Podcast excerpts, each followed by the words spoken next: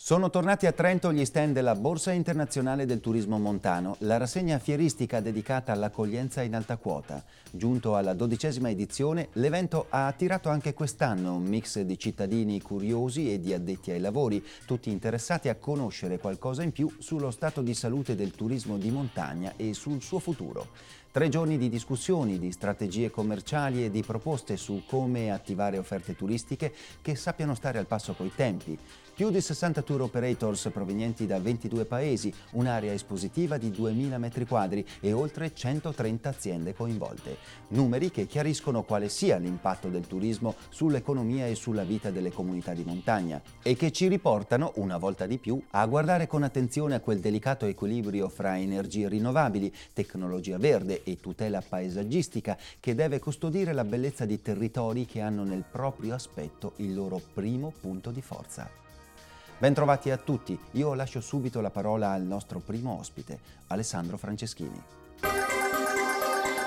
Da alcuni anni la Borsa Internazionale del Turismo Montano prevede al suo interno un forum di discussione teorica che affronta temi legati allo sviluppo sostenibile. Il tema di questa dodicesima edizione è focalizzato sulla dialettica tra energie rinnovabili e paesaggio. Abbiamo chiesto agli esperti di ragionare su quale equilibrio possa instaurarsi tra i luoghi e il bisogno di energia, ovvero fino a che punto sia giusto allestire impianti di produzione energetica nel paesaggio e fino a che punto invece sia corretto preservare il paesaggio incontaminato per renderlo funzionale all'economia turistica.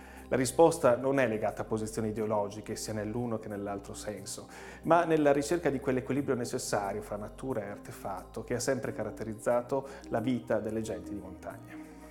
C'è la mano dell'uomo nei terrazzamenti montani, nei campi lasciati a pascolo, negli argini dei fiumi, ma anche nelle pale eoliche che coprono colline e negli sterminati tappeti fotovoltaici. Fino a che punto la politica energetica può spingersi a cambiare l'immagine del paesaggio? Ascoltiamo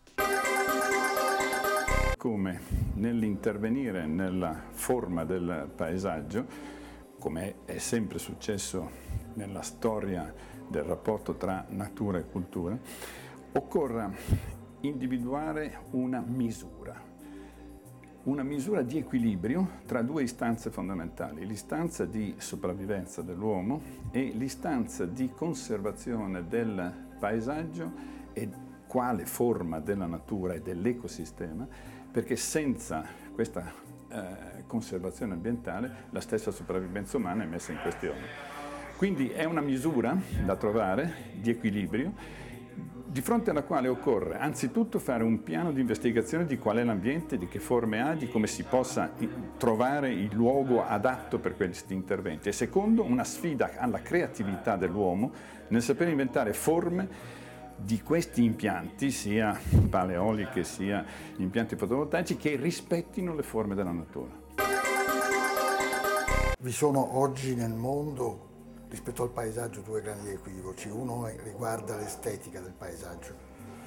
Si dice le pale eoliche deturpano il paesaggio, si dice tutto ciò che ha a che fare con lo sviluppo tecnologico deturpa il paesaggio. Io su questo vorrei che riflettessimo, non c'è più nulla di incontaminato, non c'è più nulla di intatto, dobbiamo trovare una misura.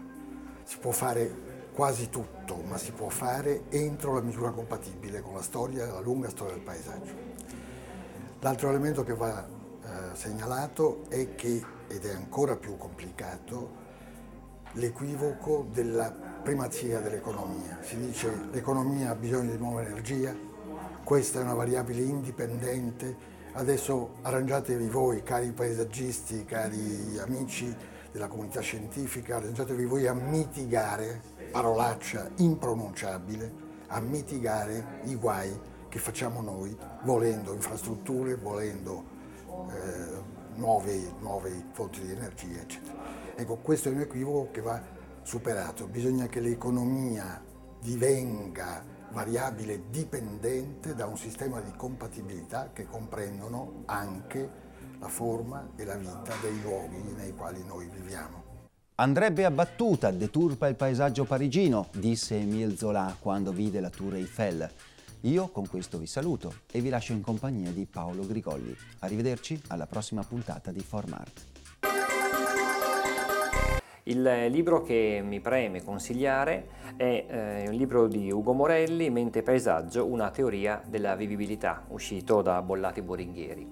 È un libricino prezioso che mette insieme vent'anni di lavoro, di ricerca eh, sul campo da, da, parte appunto di, di Ugo Morelli e che ehm, può essere concentrato in una frase che vorrei leggere. Per poter esercitare la propria possibilità è indispensabile che ogni soggetto eserciti il suo potere. In questo c'è un'assunzione di responsabilità che spetta a ognuno di noi. È importante riconoscere che siamo tutti responsabili quando rinunciamo all'esercizio del potere. Mi sembra importante questa, questa frase che eh, definisce anche un approccio da parte di Ugo Morelli al tema di come viviamo sul territorio e di qual è la nostra responsabilità nel costruire i paesaggi. È una nostra responsabilità che mette insieme quindi un'assunzione in primis di eh, quello che siamo con quello che eh, può diventare il territorio nel quale vogliamo eh, abitare.